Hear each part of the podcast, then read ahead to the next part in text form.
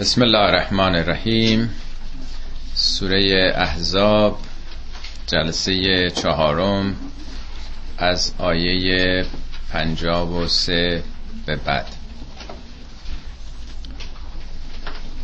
این سلسله آیاتی که می‌خونیم ظاهرا ممکنه چنین تلقی بشه که مسائل خصوصی مسائل درونی خانه پیامبر چه ارتباطی با بقیه داره و چرا ما باید امروز اینا رو بخونیم.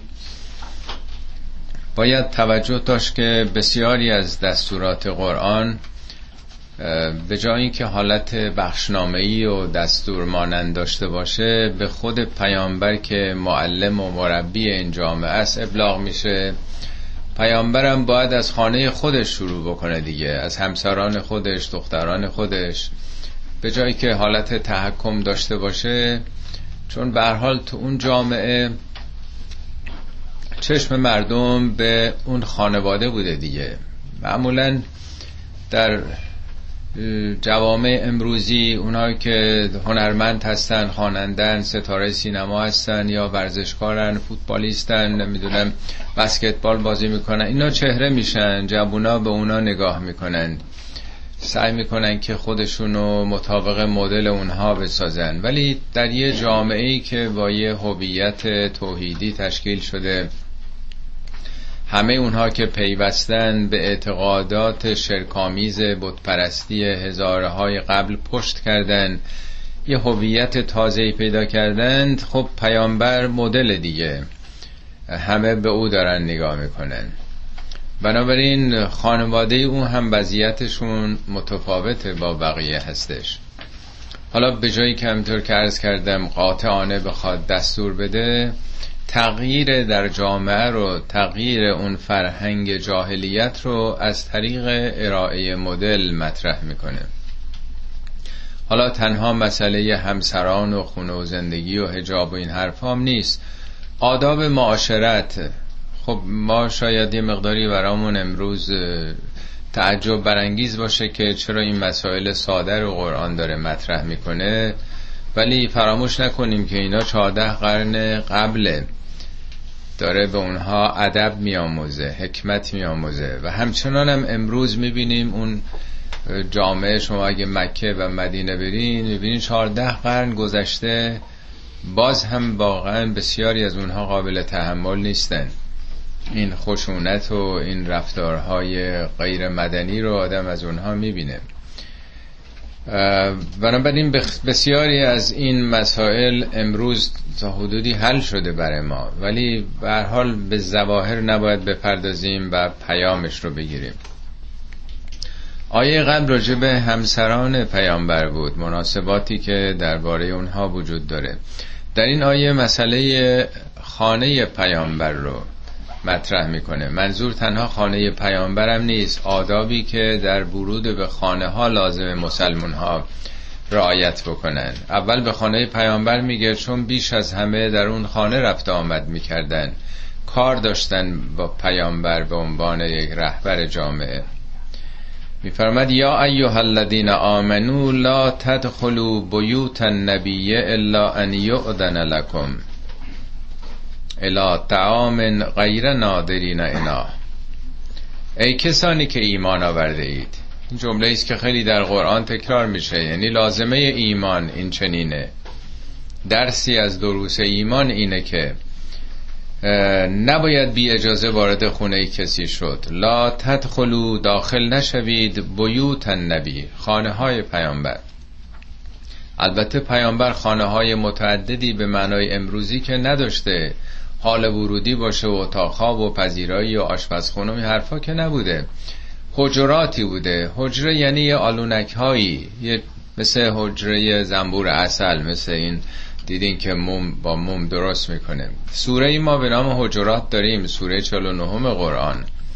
حجرات همین به صلاح اتاق اتاقایی بوده که پیامبر و با همسرانشون در اونها زندگی می‌کردن. وقتی که پیامبر به مدینه رفتن اون مسجد و نبی رو ساختن چسبیده به اون مسجد دو سه تا اتاق سه چهار تا اتاق هم که هر کدوم در واقع درش هم تو خود مسجد باز می‌شد. حالا بعدا همسرانی پیامبر پیدا کردن هر کدوم حالا یه آلونکی اتاقی مثلا پلوش می ساختن دیگه. یعنی خونه های فوق العاده ساده. حالا پیامبرم اون موقع یا جامعه که وجود داشته پیامبر به عنوان رهبر یه جامعه زمامدار یه جامعه مثل امروز که کاخ نخست وزیری کاخ ریاست جمهوری که نبوده. جوامع بسیط اولیه بوده محدود بوده. حالا هر کسی خب کار داشته باشه به تشکیلات اداری مراجعه می‌کنه. و سلسله مراتب اداری وجود داره به این راحتی هم نمیشه شخص نخست وزیر و رئیس جمهور رو دید. ولی پیامبر اتاقش به مسجد چسبیده بوده دیگه. هر کسی دعواش می‌شده با همسرش کار داشته مشکلی داشته دائما وقت و بی وقت سراغ پیغمبر می‌گرفتن. سوره حجرات اولش اینطوری آغاز میشه. میگه ان الذين ينادونك من وراء الحجرات اکثرهم لا یعقلون. اونا که از بیرون هی داد می‌زنن. صدات می‌زنن کار دارن مسئله شرعی دارن میگه اینا توجه نمی‌کنن خودشونو کنترل نمی‌کنن. اگر اینا صبر بکنن تحمل بکنن تو هر وقت از اون اتاق آمدی بیرون با تو مطرح بکنن این به نفعشونه. چرا اصلا زمان نمی‌شناسن وقت و بی وقت نمی‌شناسن؟ هر لحظه می‌خوان مزاحم بشن. حالا اینجا هم همون داستانه که به تفصیل در سوره حجرات سوره 49 این مباحث در مقدمه آمده. بی اجازه وارد نشید. الا تعام الا ان یؤذن لکم. مگر به شما اذنی داده باشه یعنی دعوت شده باشید مجاز باشید که وارد خانه او بشید. البته غیر ناظرین اناهو. غیر از اینکه منتظر رسیدن غذا باشید. یعنی اگه بهتون میگن نهار بیان سر اون موقعی که هست از دو ساعت زودتر نرین تو خونه بشینید. چشم انتظار باشین که کی حالا غذا میاد.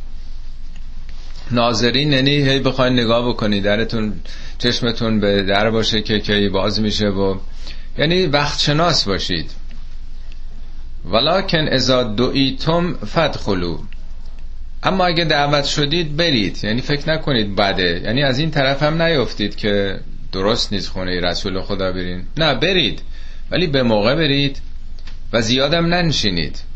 فاذا تعمتم فانتشروا. وقتی هم غذاتون رو خوردید بعد منتشر بشید. یعنی برید بیرون برید دنبال کار زندگیتون. نشون میده اونایی که دعوت می‌شدند معمولا فقیر فقرا و نیازمندان بودن که پیامبر می‌گفته حالا بیا غذا تو خونه ما بخور. وگرنه کارای اجتماعی که مسجد چسبیده بوده به اون حجرات. هر کسی کاری داشته قبل یا بعد از نمازها می‌تونسته بپرسه. نشون میده خانه پیامبر به حال جای اطعام مساکین بوده دیگه. اونم میگه به موقع بیاین به موقعش هم برین دیگه. غذاتون خوردین برید. ولا مستعنسین لحدیثن. اونس نگیرید بشینید اونجا بخواین گپ بزنید. بگو مگو بکنید و خب چه خبر. یعنی در واقع فقط شما رو برای غذا دعوت کرده. اتاقای متعددی هم که عرض کردم نبوده خانه پیامبر که حالا خود پیامبر با همسرش برن یه اتاق دیگه. بنابراین ایجاد مزاحمت می‌کنید اگر بخواین زیاد اونجا بمونین. حالا نیم ساعت بشینین غذاتون رو بخورین تشریف ببرین دیگه برین سر کارتون. ان ذالکم کان یعد النبی فیستحیی منکم. والله لا یستحیی من الحق. این رفتار شما این شیوه شما ان ذالکه یعنی این کار یعز نبی پیامبر رو آزرده می‌کنه. یعنی مزاحمت برای او ایجاد می‌کنید در خانه او. برید و بخوان بنشینید و صرف گفتگو بکنید وقتتون رو با دیگران. ولی فیستحیی منکم. پیامبر با وجود اینکه آزرده میشه شرم می‌کنه که به شما تذکری بده. ولی والله لا یستحیی من الحق. خدا از بیان حق شرم نداره. خدا رو کراست. رو درواسی با کسی نداره. این اصول تعلیم و تربیت و مناسبات رو توضیح میده به شما.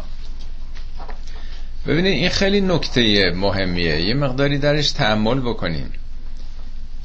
صحبت از آداب معاشرت در یه جامعه پیشرفته قرن 21 نیست. صحبت از 1400 سال پیشه در یه نظام قبیله‌ایه. پیامبر به عنوان رهبر جامعه زمامدار جامعه. از این که به کسانی که حالا فقیر فقرا و گرسنگان هم بودن اینا رو دعوت کرده اینا نشستن نهارشون رو خوردن نمیرن بیرون پیامبر روش نمیشه شرم می‌کنه که به اینا یه تذکر کوتاه بده. نمی‌دونم به این مسئله چقدر توجه دارین که این چقدر شخصیت متعالی پیامبر رو میرسونه. یعنی مطلقا نمی‌خواد که سخنی بگه که رنجیده خاطر بشن. کجا همچین شیوه های مطرح بوده؟ زمامداران کجا اینطور برخورد می‌کردن؟ معمولا اگرسیو هستن خیلی راحت. اصلا خونه خودشون به صورت خصوصی فقیر فقرا رو دعوت نمی‌کنن. اگرم بکنن بر حال حساب و کتابی داره. میگه پیامبر حتی روش نمیشه که به شما بگه که تشریف ببرید. کار دارم. یه اتاق دیگه. بالاخره می‌خواد استراحت کنن همسرشون هستن. خود این این شخصیت مهربان و احترام ای که پیامبر برای دیگران قائل بوده میرسونه. در جای دیگه تو قرآن توضیح میده میگه منافقین پیامبر رو براش یه برچسبی یک اصطلاح عنوانی گذاشته بودن. می‌گفتن هو اوزون این گوشه. قل اوزون و خیر لکن بگو خوب گوشیه براتون. هم به خدا باور داره هم به شما. یعنی اصلا معمول نبوده زمامداران جامعه بنشینن پای سخن آدمای بی سر و پا بی سواد طبقات پایین جامعه گوش بکنن به حرفای اینا. همیشه رهنمود میدن رهبران. بالا میشینن یه سرم حرف می‌زنن. مساجدم که دیدین آقای ما عادت ندارن که از کسی سوال حق سوال کسی نداره زیر سوال ببرن. ولی پیامبر برعکس انقدر پای سخنان اونا می نشسته و به سخنانشون گوش می‌داده که اسمشو گذاشته بودن گوش. چون خیلی غیر عادی بوده با عربا. میگه به تو میگن گوش هستی تو. گوشی. بگو بله ولی گوش خوبیه. هم به عنوان به صلاح رعایت ارزش های خدایی باور داره به این ارزش خدایی و هم شما رو. شخصیت براتون قائله. شما رو کسی می‌دونه که پای صحبتتون مینشینه. میگه رسولی بر شما اومده عزیزون علیه ما انتم. گرفتاری های شما برای او واقعا رنجاوره درد شما رو داره. حریصون علیکم هرس می‌زنه بر سعادت شما. بالمؤمنین رعوف رحیم بسیار رعوفه بسیار مهربانه. اینه که از اون ویژگی های پیامبر پیامبر رو خیلی بهتر از قرآن میشه شناختش. تا این احادیث و روایاتی که معلوم نیست چقدرش جلیه چقدرش درسته کیا گفتن چقدر قلوف کردن یا نکردن. ولی قرآن میگه این شخصیت رو. او شرم داره ولی خدا میگه بهتون که این کار درستی نیست. و ازا سألتموهن و ازا سألتموهن متاعن حالا اگه تو خانه تو اتاق پیامبر رفتید برای صرف غذا و یه چیزی می‌خواستید از اون زنان بر حال اونا غذایی رو درست کردن دیگه. حالا اشخاب می‌خواد آب می‌خواد قاشق می‌خواد نمکتون می‌خواد هر چیزی می‌خواد. فسالوهن من وراء حجابن. از پشت حجابی بخواین سرتون نندازین پایین برین اون قسمت خصوصی خونه. بالاخره سر و وضع و وضعیت لباس و حالا دختران پیامبر چهار تا دختر داشتن دیگه. زینب و رقیه و ام کلسوم و حضرت فاطمه.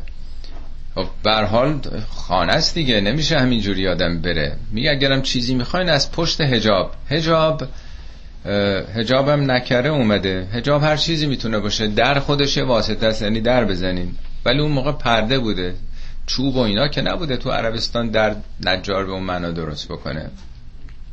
از پشت پرده صدا بزنید. حالا اگه امروز پارتیشنی هست نمی‌دونم یا زنگ می‌زنن آیفون مثلا. یعنی منظور اینه که رعایت این قسمت بیرونی اندرونی به صلاح فصل بین داخل و خارج رو رعایت بکنید. ذالکم اطهر لقلوبکم و قلوبهن. این کار برای دل شما و برای دل اونا پاکتره.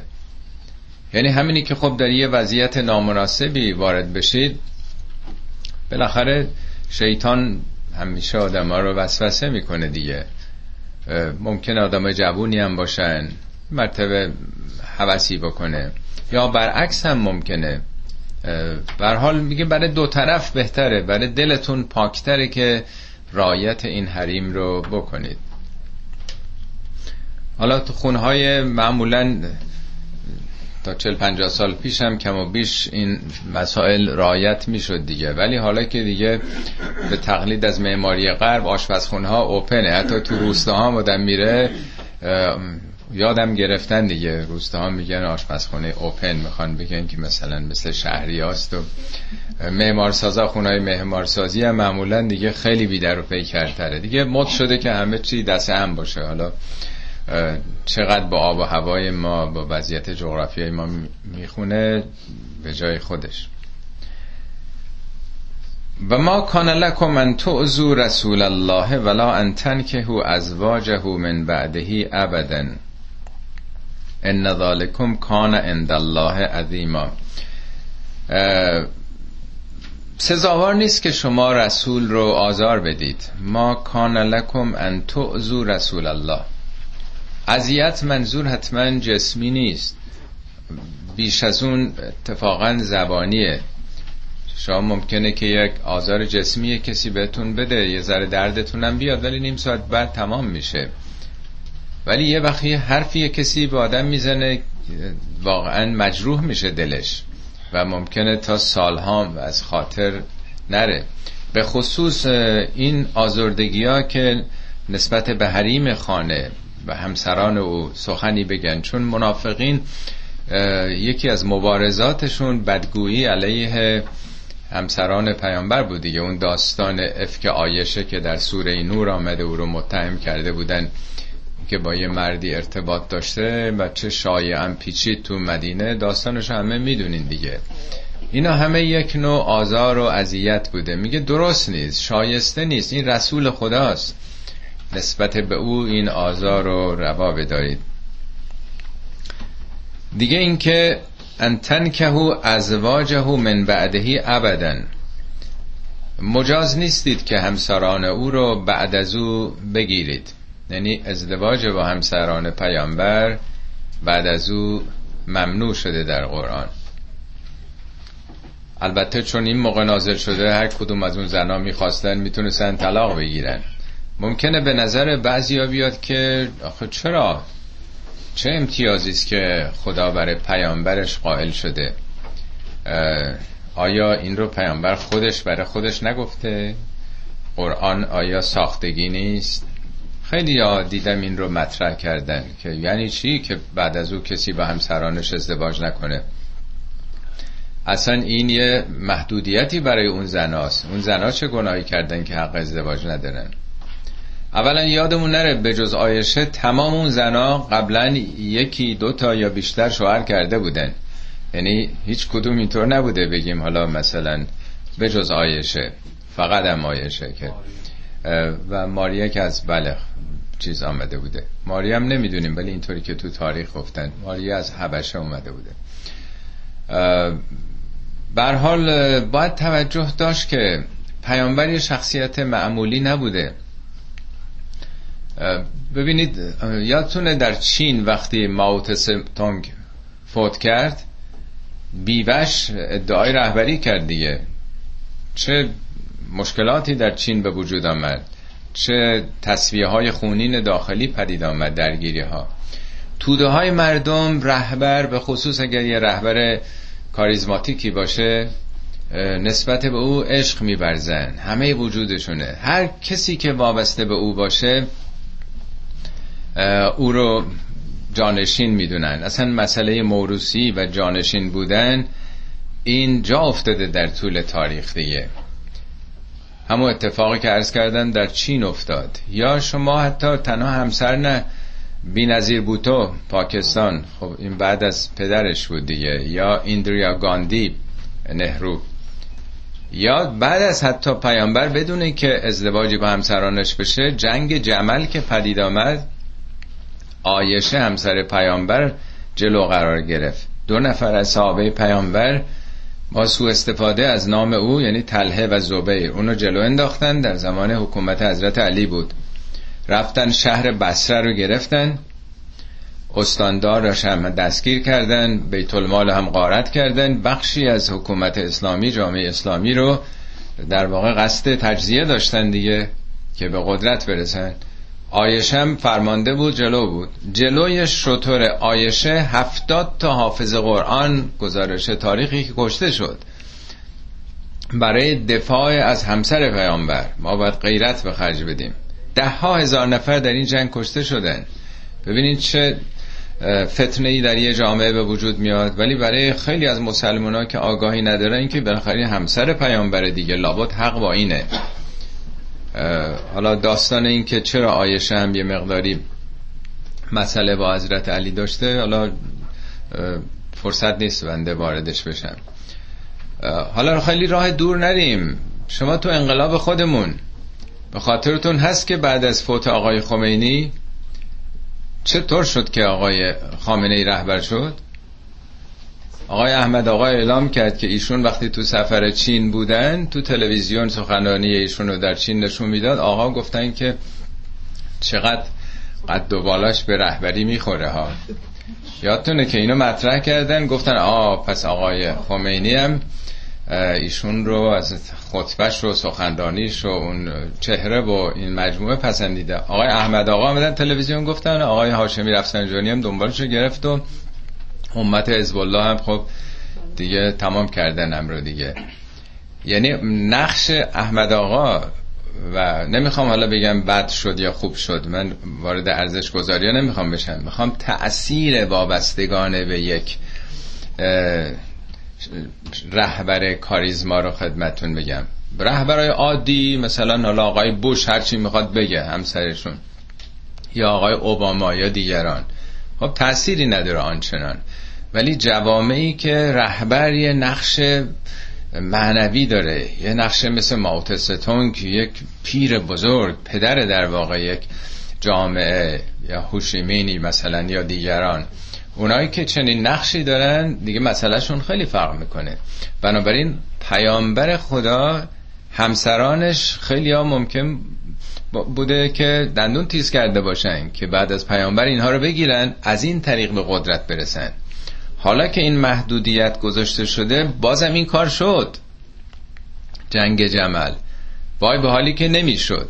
اون وقت ببینید هر کدوم می‌خواستن یک کسی بگیرن و و بعد از این طریق چه احادیث و روایاتی پدید آمده. شما تمام اون چیزهایی که می‌بینین شیعه راجع به اهل بیت گفته شما برین تو کتاب اهل تسنن بخونین. راجع به ابوبکر عمر عثمان همه اینا نقل شده. کیا؟ خب بالاخره دختر ابو بکر دختر عمر دختر عثمان با پیامبر بودن. پیامبر به اینا دختران داده. همه اینا در ستایش پدرانشون چیزایی از پیامبر نقل کردن. ببینید مسئله پس شوخی نیست. مسئله چون طبعات اجتماعی داره آثار و عوارض اجتماعی داره مسلحت نیست و منطقی نبوده برای چنین رسالتی بعدن بخوان زنان اون رو بگیرن اینا رو نردبان ترقی سیاسی خودشون تو اون جامعه بکنن. نه چیز ویژه‌ای برای پیامبر نبوده که حالا بگیم آبروی پیامبر میریزه مثلا یا اونا مسائل خصوصی رو تعریف خواهند کرد. و این کار پیش خدا عظیمه. این کار عوارض بسیار بدی تو جامعه داره. ان دو شیئا او تخفوها حالا اگر بخواین مخفی کنید این روابطو یا علنی کنید یا مخفی کنید فان الله کان به کل شیء علیما. خدا در هر حال همه چی رو علم داره می‌دونه. یعنی فکر نکنید حالا مخفیانه آبزیرکاهی یک نوع مثلا ارتباط های این چنین پیدا می‌کنین و می‌تونید از این موقعیت امتیازاتی بگیرید و نفوذ بکنید به دایره قدرت. خب آیات قبل چون مقداری محدودیت راجع به حریم خصوصی خونه مطرح شد و ضمنا یک فصل مشترکی بین زن و مرد که خیلی بیبند و بارانه نمی‌تونه باشه بالاخره یه مرزهای محدودیت هایی هست. این آیه 55 جنبه های آزاد رو مطرح می‌کنه جایی که اشکالی نداره. لا جناح علیه نه در مورد این زنان گناهی نیست. جناح همون گناه عربا چون گاف ندارن. کلمه گناه از فارسی گرفتن. فی آبائهن در برابر پدرانشون پوششی لازم نیست به اون صورت. یعنی هجاب معنی نداره. البته لخت و اور منظور نیست. ولی دیگه اون جور پوششی که در برابر غریبه هاست آدم با پدرش که نیست. ولا ابنائهن. نه در برابر پسرانشون هم همینطور. ولا اخوانهن نه در برابر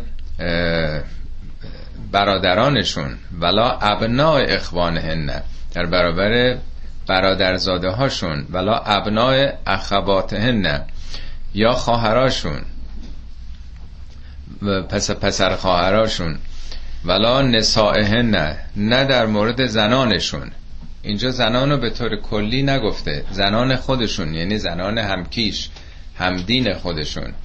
لاقل در اون موقع میشه گفت که ممنوع بوده که زنان مسلمان در برابر زنان دیگه از یه حدی بیشتر مثلا آشکار و نمایان باشن. توضیحش هم فقها دادن. میگن به حال یه زن مسلمان در این فرهنگ و اخلاق اسلامی هیچ وقت نمیاد از یه زن دیگه ای راجع به اندامش نمی‌دونم. خیلی چیزای دیگه بیاد مثلا تو خونه مثلا برای برادرش و برای شوهرش برای دیگری مثلا تعریف کنه. وقتی کسان دیگه چنین ملاحظات دینی و اخلاقی و معنوی رو ندارن اشکالی نمی‌بینن که خیلی چیزا رو بیان بگن.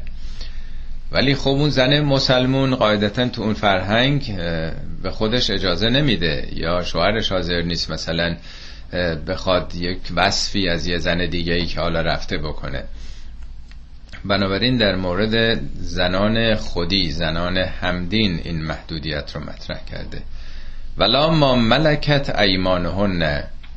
استثنای دیگه درباره کنیزانی است که اون موقع در خانه ها بودن. حالا جلسه گذشته من توضیح درباره مسئله کنیزها دادم. اونا هم در واقع محرمند. در چون صحبت زنان شد اون زنان گرچه مسلمانم نبوده باشن ولی مشکلی نیست چون اینا به بیرون نمیرن که بخوان برای دیگران توضیح بدن. و تقین الله خدا رو در هر حال در نظر داشته باشید. تقوا یعنی همون کنترل نفس هستش دیگه.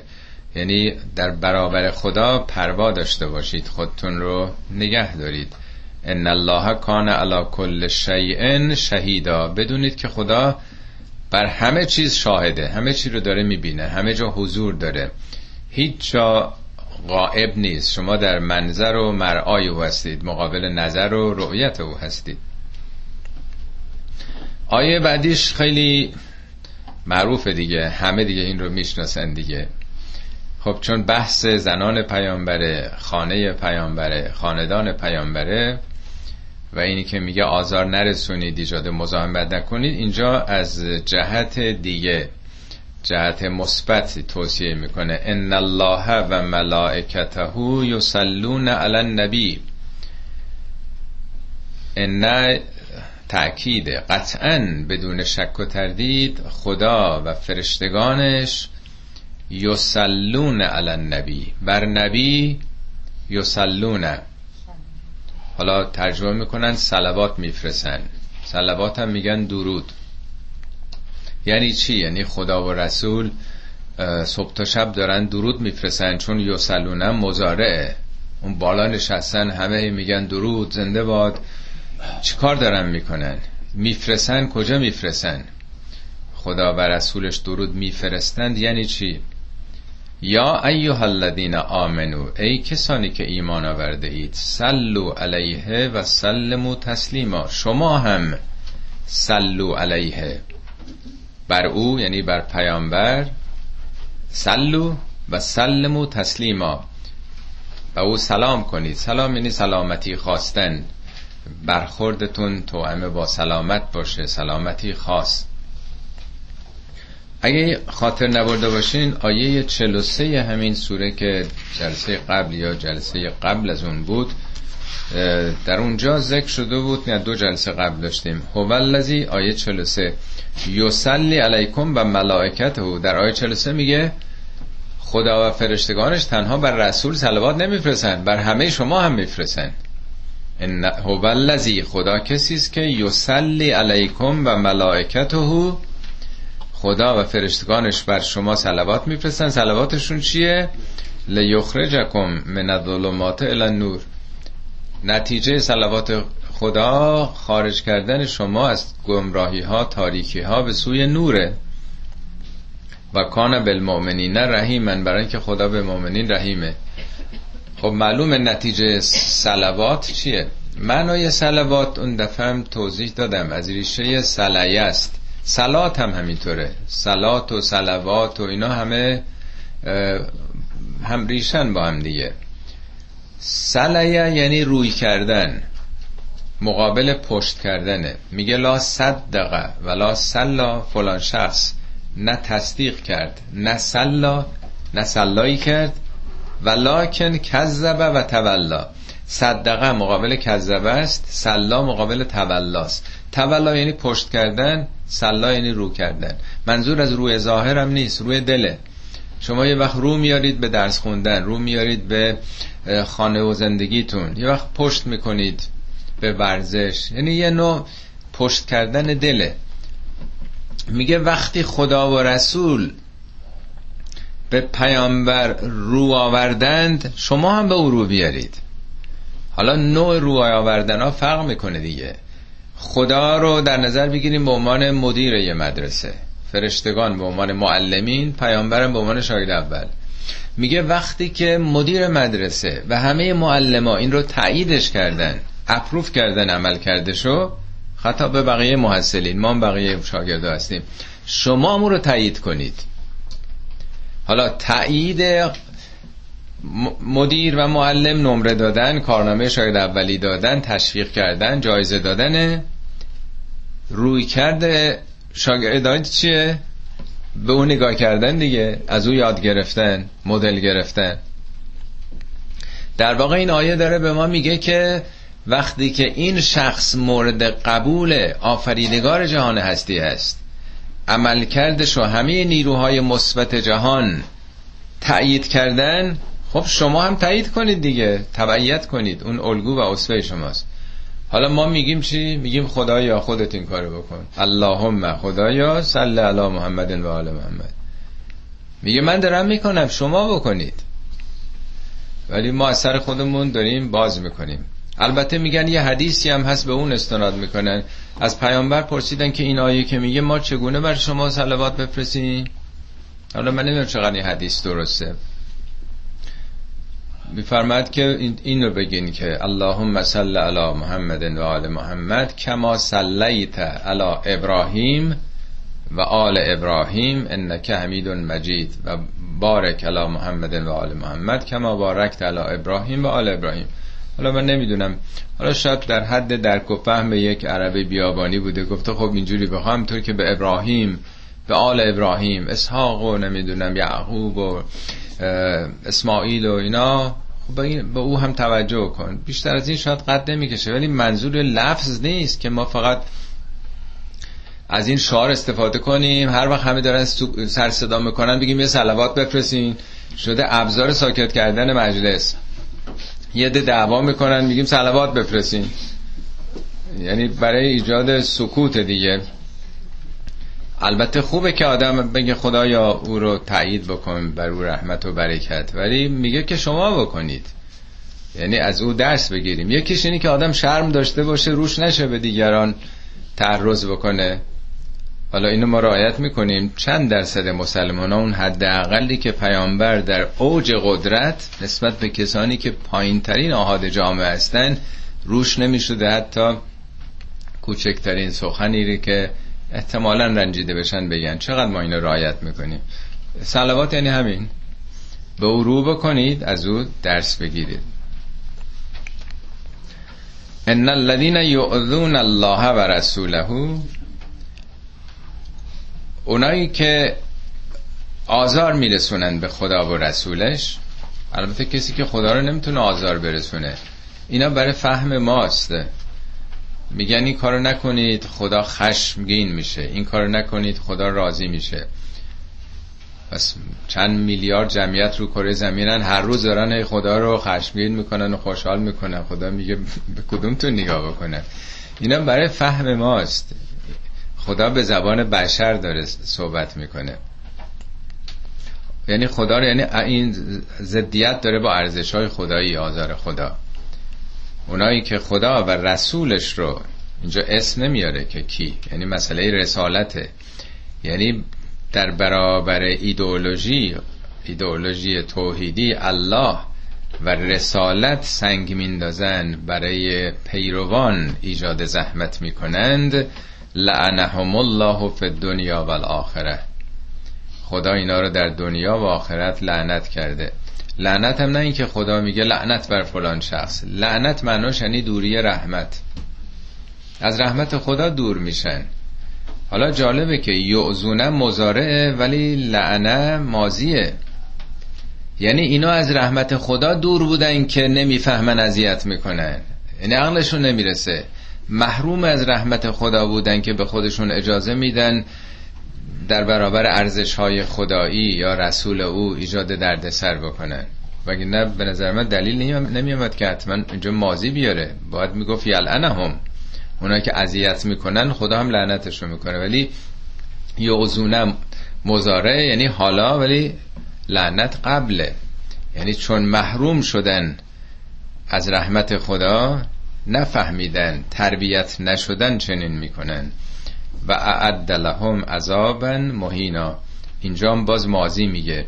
یعنی در نظام خدا دردسر خار کننده ای برای اینها است. عذابم باز نه اینکه تو ذهن ما حتما است.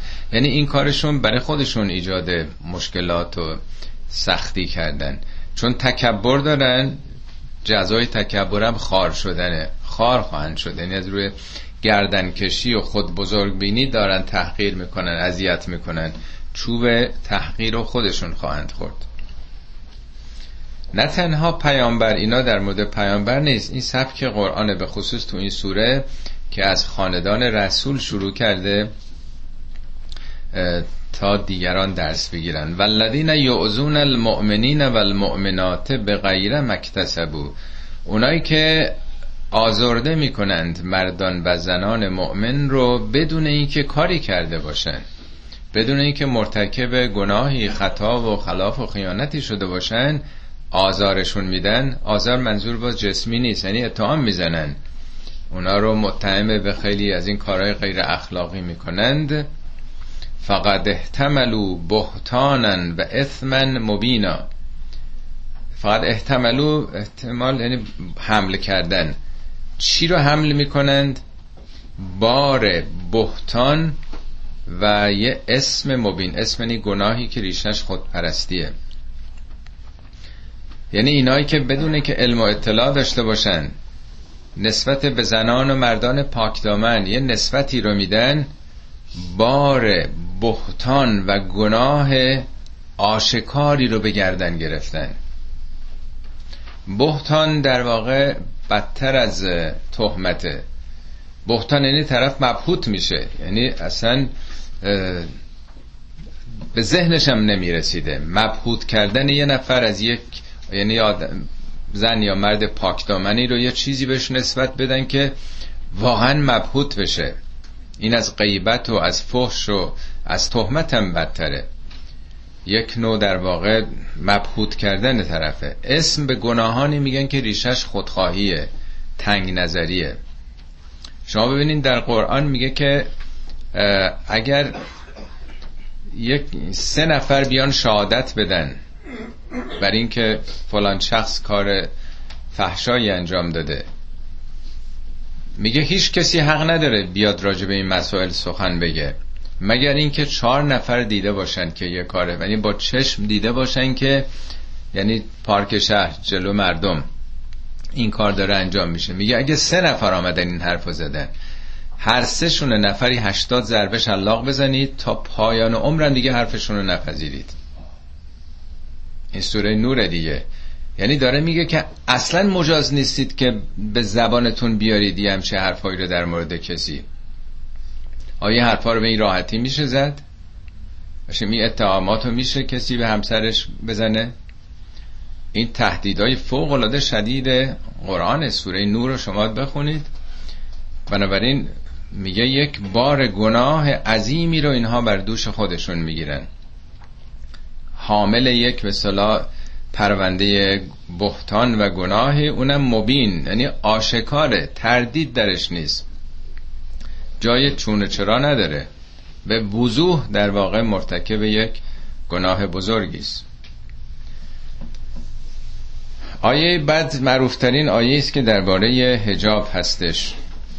و همه کسانی که استناد به هجاب می‌کنند عمدتا به همین آیه ارجاع میدن. یا ایها النبی ای پیامبر قل ازواجک و بناتک و نساء المؤمنین. ای پیامبر به زنانت و به دخترانت و به زنان مؤمنین بگو. یعنی از خود پیامبر اول مایه می‌ذاره. به جایی که بگه تو رسولی تو ابلاغ بکن معمولا اینجوریه دیگه. همیشه دستورات برای دیگرانه. میگه از خودت شروع بکن. همطور که از کردم چون یه جامعه است که بر اساس ایمان شکل گرفته به جایی که بخشنامه بیاد بگه به مردم بگو که خودشونو بپوشونن رو بگیرن هجاب داشته باشن. خب سخت دیگه. تحمیلی است برای زنا. هم هم نگاه می‌کردن به پیامبر. میگه از خودت شروع بکن از دخترانت از همسرانت. 90 درصد قضیه حل دیگه. چون مردم در هر دوره دنبال مد و نرم های زمانن دیگه. توی جامعه دینی مد چیه؟ مد همون نیست کسانی که قبولشون دارن. تو قرآن میگه همسران رسول امهات مادران شما هستن. یعنی مادران روحانی شما هستن مادران معنوی شما هستن. اونا بزرگان جامعه بودند. حالا اتفاقا یک مطلبی از آقای طالقانی توی یکی از کتاباشون دیدم. اینو زحمتش رو بعضی از دوستان کشیدن. تایپ رو خیلی تمیز شده. این تو راجب زنان پیامبر توضیح میده کسانی که می‌خوان بعد تشریف بیارن بگیرن که چگونه اینا واقعا تو اون جامعه همشون ممتاز بودن. یعنی در واقع طور نسبی نسبت به زنان اون دوره هر کدوم چه نقش بزرگی داشتن تو اون جامعه. بنابراین خیلی مهم رفتار اونها.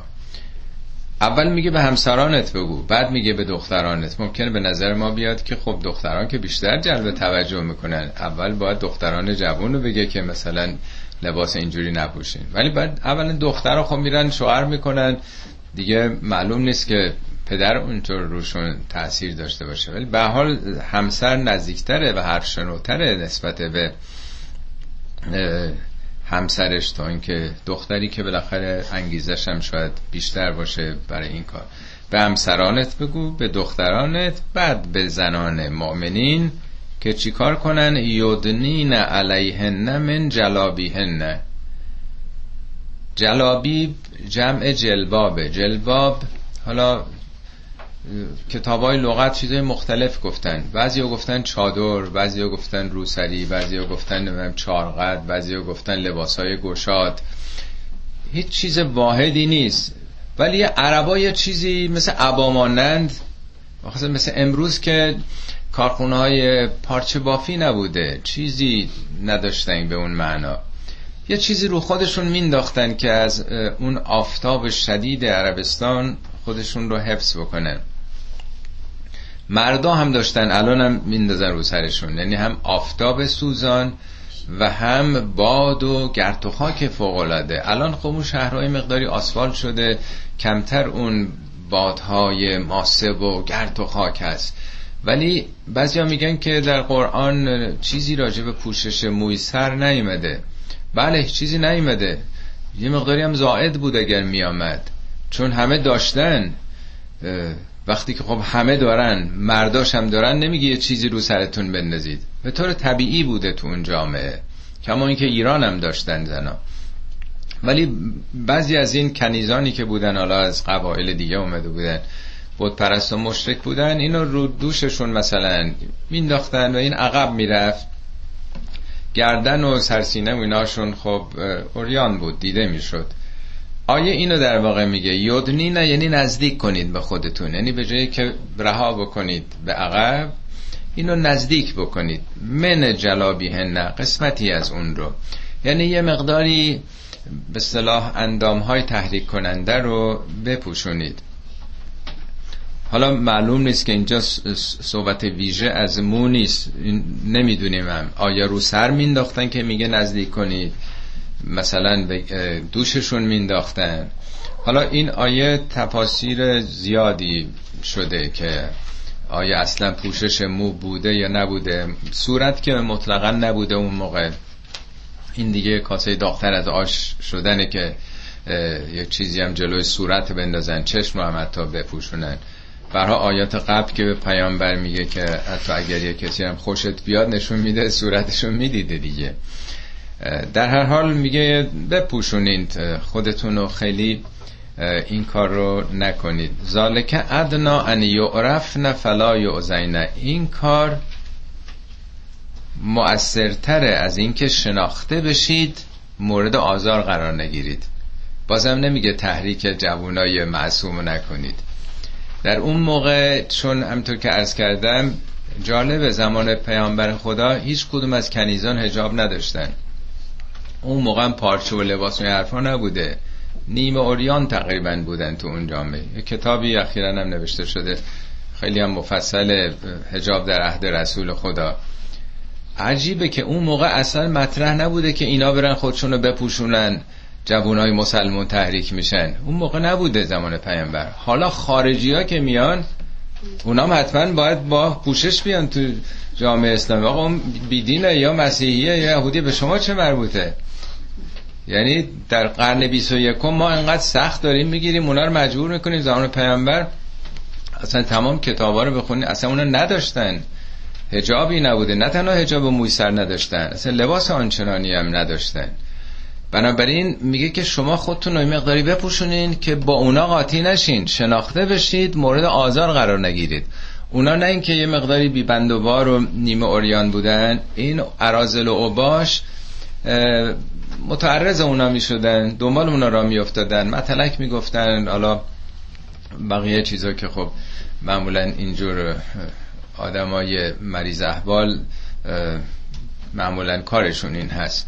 میگه شما شناخته بشین به اینکه از اونا نیستید. انی یعرف نه از عرفان میاد. شناخته بشید. فلا یعزین مورد مزاحمت های خیابونی قرار نگیرید. و کان الله غفورا رحیم. خدام غفور و رحیمه. یعنی اهل سختگیری نیست. کاری هم اگه گذشته کردید نمی‌دونستین. مهم نیست. حالا یه مقداری سعی کنید خودتون رو بپوشونین ببینید اصلا نوع طرح قضیه چقدر با سبک امروز ما فرق داره. الان میگن نمی‌دونم اگه بیهجابی بدهجابی اگه چکمه بپوشی اگه نمی‌دونم این روسریت این بر اون بر باشه که چقدر کیفرهای فقهی داره چقدر جرائم زیادی براش قائل شدن. اصلا سی ساله که کار جمهوری اسلامی همین گیر دادن به خانم هاست. آقا 1400 سال پیش تو اون جامعه میگه همسران خودت تو شروع کن از اونجا. اونم برای اینکه کسی مزاحمشون نشه. نه برای تحریک جوانان. یه رابطه عرض تقاضاست نمیشه که همش یه طرف اذیت کرد. به اون طرف یا کاری نداشت یا خیلی خفیف. اگه 95 درصدش این بره اون طرف 5 درصد. معمولا مزاحمت ها برای اینه که جوانای ما تحریک میشن خون شهدا پایمال میشه. یعنی چی؟ اینا چه ربطی داره این حرفا؟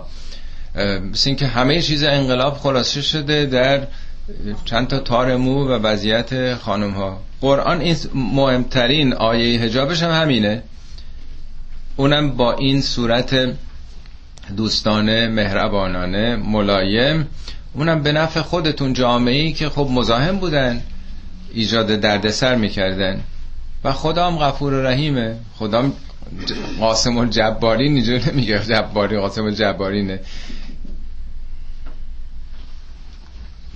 سه تا آیه بعد راجع به کسانی است که حالا مزاحمت ایجاد می‌کنن برای خانم ها در قرآن ما هیچ کیفری برای بیهجابی بدهجابی نداریم. مطلقا نداریم.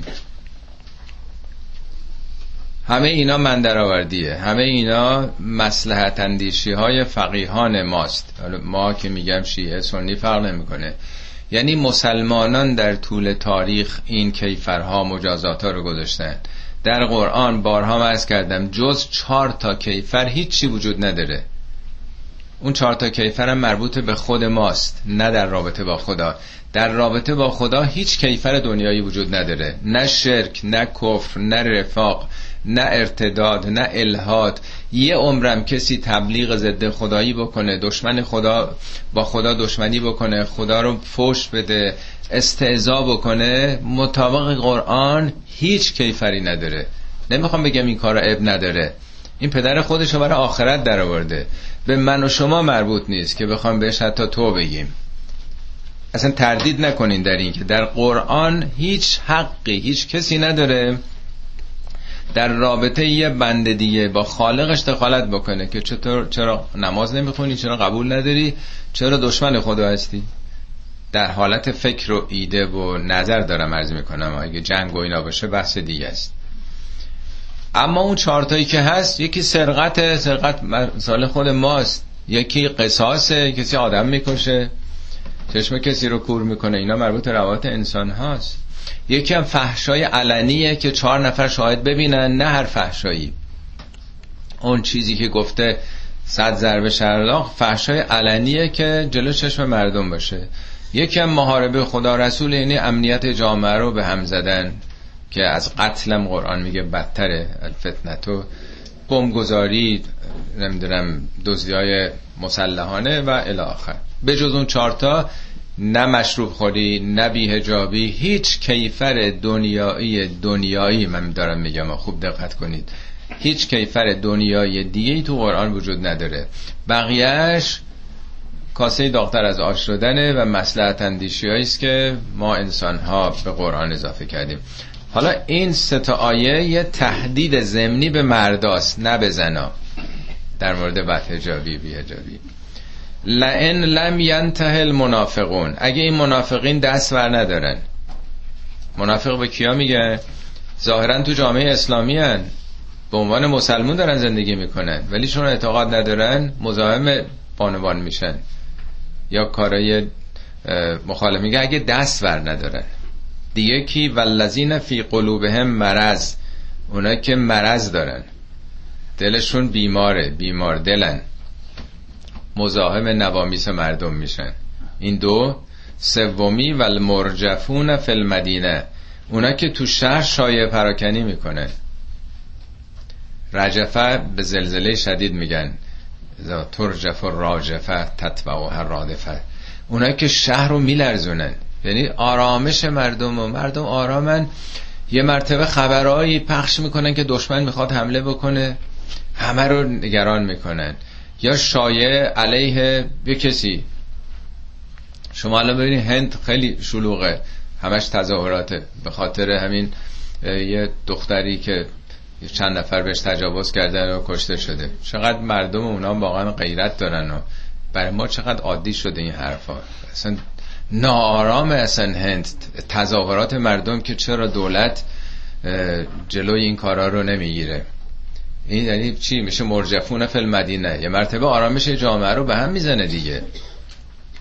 میگه اینا که این کارا رو می‌کنن یک منافقین دو مریض دلها و شایع پراکنا علیه نوامیس مردم. این برونبر لنقرین نکه بهم. این لامش و نونش دوبار تأکیده. اقرا یعنی در واقع تحریک کردن. تو رو علیه اونا تحریک خواهیم کرده ثم لا یجاورونک فیها الا قلیلا. و بعد اون وقت بیشتر از یه مختصری بیشتر نمی‌تونن تو این شهر بمونن کنار تو ها تهدید چیه؟ تهدید تبعید دیگه. اونم حتی حکم هم نیورده تو قرآن ها. که بگه اگه کسی این کار بکنه از شهر بیرونش کنید. اگه دست ور ندارند. دیدین معمولا مادرها پدرها بعضی وقتا میگه اگه این کارو بکنی می‌دونم باد چی کار کنم. تهدید اینجوریه. تهدید لفظیه. اگه دست بر ندارن یعنی ما حکمی صادر خواهیم کرد. تو رو تحریک خواهیم کرد. اون وقت اونا جزی مختصری نمی‌تونن. نه که فردا بگن برو بیرون. بهشون التیماتوم میدن. اگه دست نداری دو ماه بعد باید بساتتو جمع کنی از این شهر بری. جزی قلیلی نمی‌تونن بمونن یعنی یه فرصتی بهشون داده میشه اسباب اساسشون جمع کنن برن از اینجا بیرون. اونایی که دارن ایجاد دردسر برای مردم می‌کنن برای نوامیس مردم مزاحمت ایجاد می‌کنن. البته تو ایران که می‌دونین میبندن و شلاق می‌زنن آفتابه به گردنشون میندازن این نرازل و باش و ولی برای اینجور آبروریزی هم نیست. محترمانه تشریف ببرید این شهر. ملعونین اینما سقفو. اینا هر جا که کمین بکنند ملعونن. ملعون اینجا نگفتن ملعون خدا. می‌تونه خدا هم باشه خلق خدا یعنی هیچ جامعه ای هیچ ملتی اینا رو تحمل نمی‌کنه. اینا هر جا باشن ملعونن. ملعون یعنی دور از رحمت دور از محبت. یعنی مردم اینا رو دوست ندارن. کدوم جامعه؟ هر چقدر جامعه بیبند و بار باشه دوست نداره کسی مزاحم مادرش خواهرش دخترش بشه. اینما سقفو. سقفو با وجدو فرق می‌کنه. بیشتر ترجمه ها دیدم هر جا پیدا بشن. اون معنای وجدوه. سقفو یعنی کمین کنن. کلمه سقافه یعنی با مهارت. هر جا خودشون رو تجهیز بکنن. منظور اینه که اگه اینا خیلی جدی بکنن تبدیل به گنگی بشن باندی تشکیل بدن با هم مثلا یه تشکیلاتی را بندازن بخوان جدی برای جامعه ایجاد دردسر بکنند اینجور آدما اینما سوقفو اخذو دستو دستگیر میشن. اخذ شدن یعنی میگیرنشون. و قتلو تقتیلا به سختی اینا رو سرکوبشون می‌کنن. اینو به عنوان حکم نگفته ها. حکم در واقع همونی که میگه اگه بخوان دست بر ندارن بیرونشون می‌کنیم. ولی به عنوان یه واقعیت داره میگه. اینا هر جا باشن تو هر از این شهرم برن تو تبیدشون بکنی فکر نکنن می‌تونن جای دیگه ادامه بدن. هر جا برن اگه بخوان جدی بگیرن دست از این هر کاریاشون بر ندارند دستگیر میشن و به سختی هم میکشنشون اینا رو. سنت الله فی الذین خلو من قبل. این سنت خداست که در جوامع قبلی در هزاره های قبل صده های قبل هم بوده. ولن تجد سنت الله تبدیلا. برای سنت خدا تبدیلی پیدا نمی کنی یعنی می‌خواد بگه این نظامی است که خدا در فطرت انسان ها گذاشته. سنت خدا یعنی رویش رفتارش شیوه که خدا گذاشته. بشر دفاع می‌کنه از ناموس خودش. دفاع می‌کنه در برابر کسانی که در شهر ایجاب آشوب می‌کنن ناامنی به پا می‌کنن متعرض مردم میشن. بنابراین هیچ جامعه اینا رو تحمل نمی‌کنه و باهاشون برخورد می‌کنه. این همینطور که از کردم تنها موردی است در قرآن که یه تهدید تلویحی زمینی برای مسئله هجاب شده. اونم نه به زنان بلکه به مزاحمین خیابونی اونها. در هیچ جای دیگه قرآن این حرفایی که می‌زنن و به حال همه لمس کردن اونا که تو ایران بودن وجود نداره. صدق الله العلی العظیم.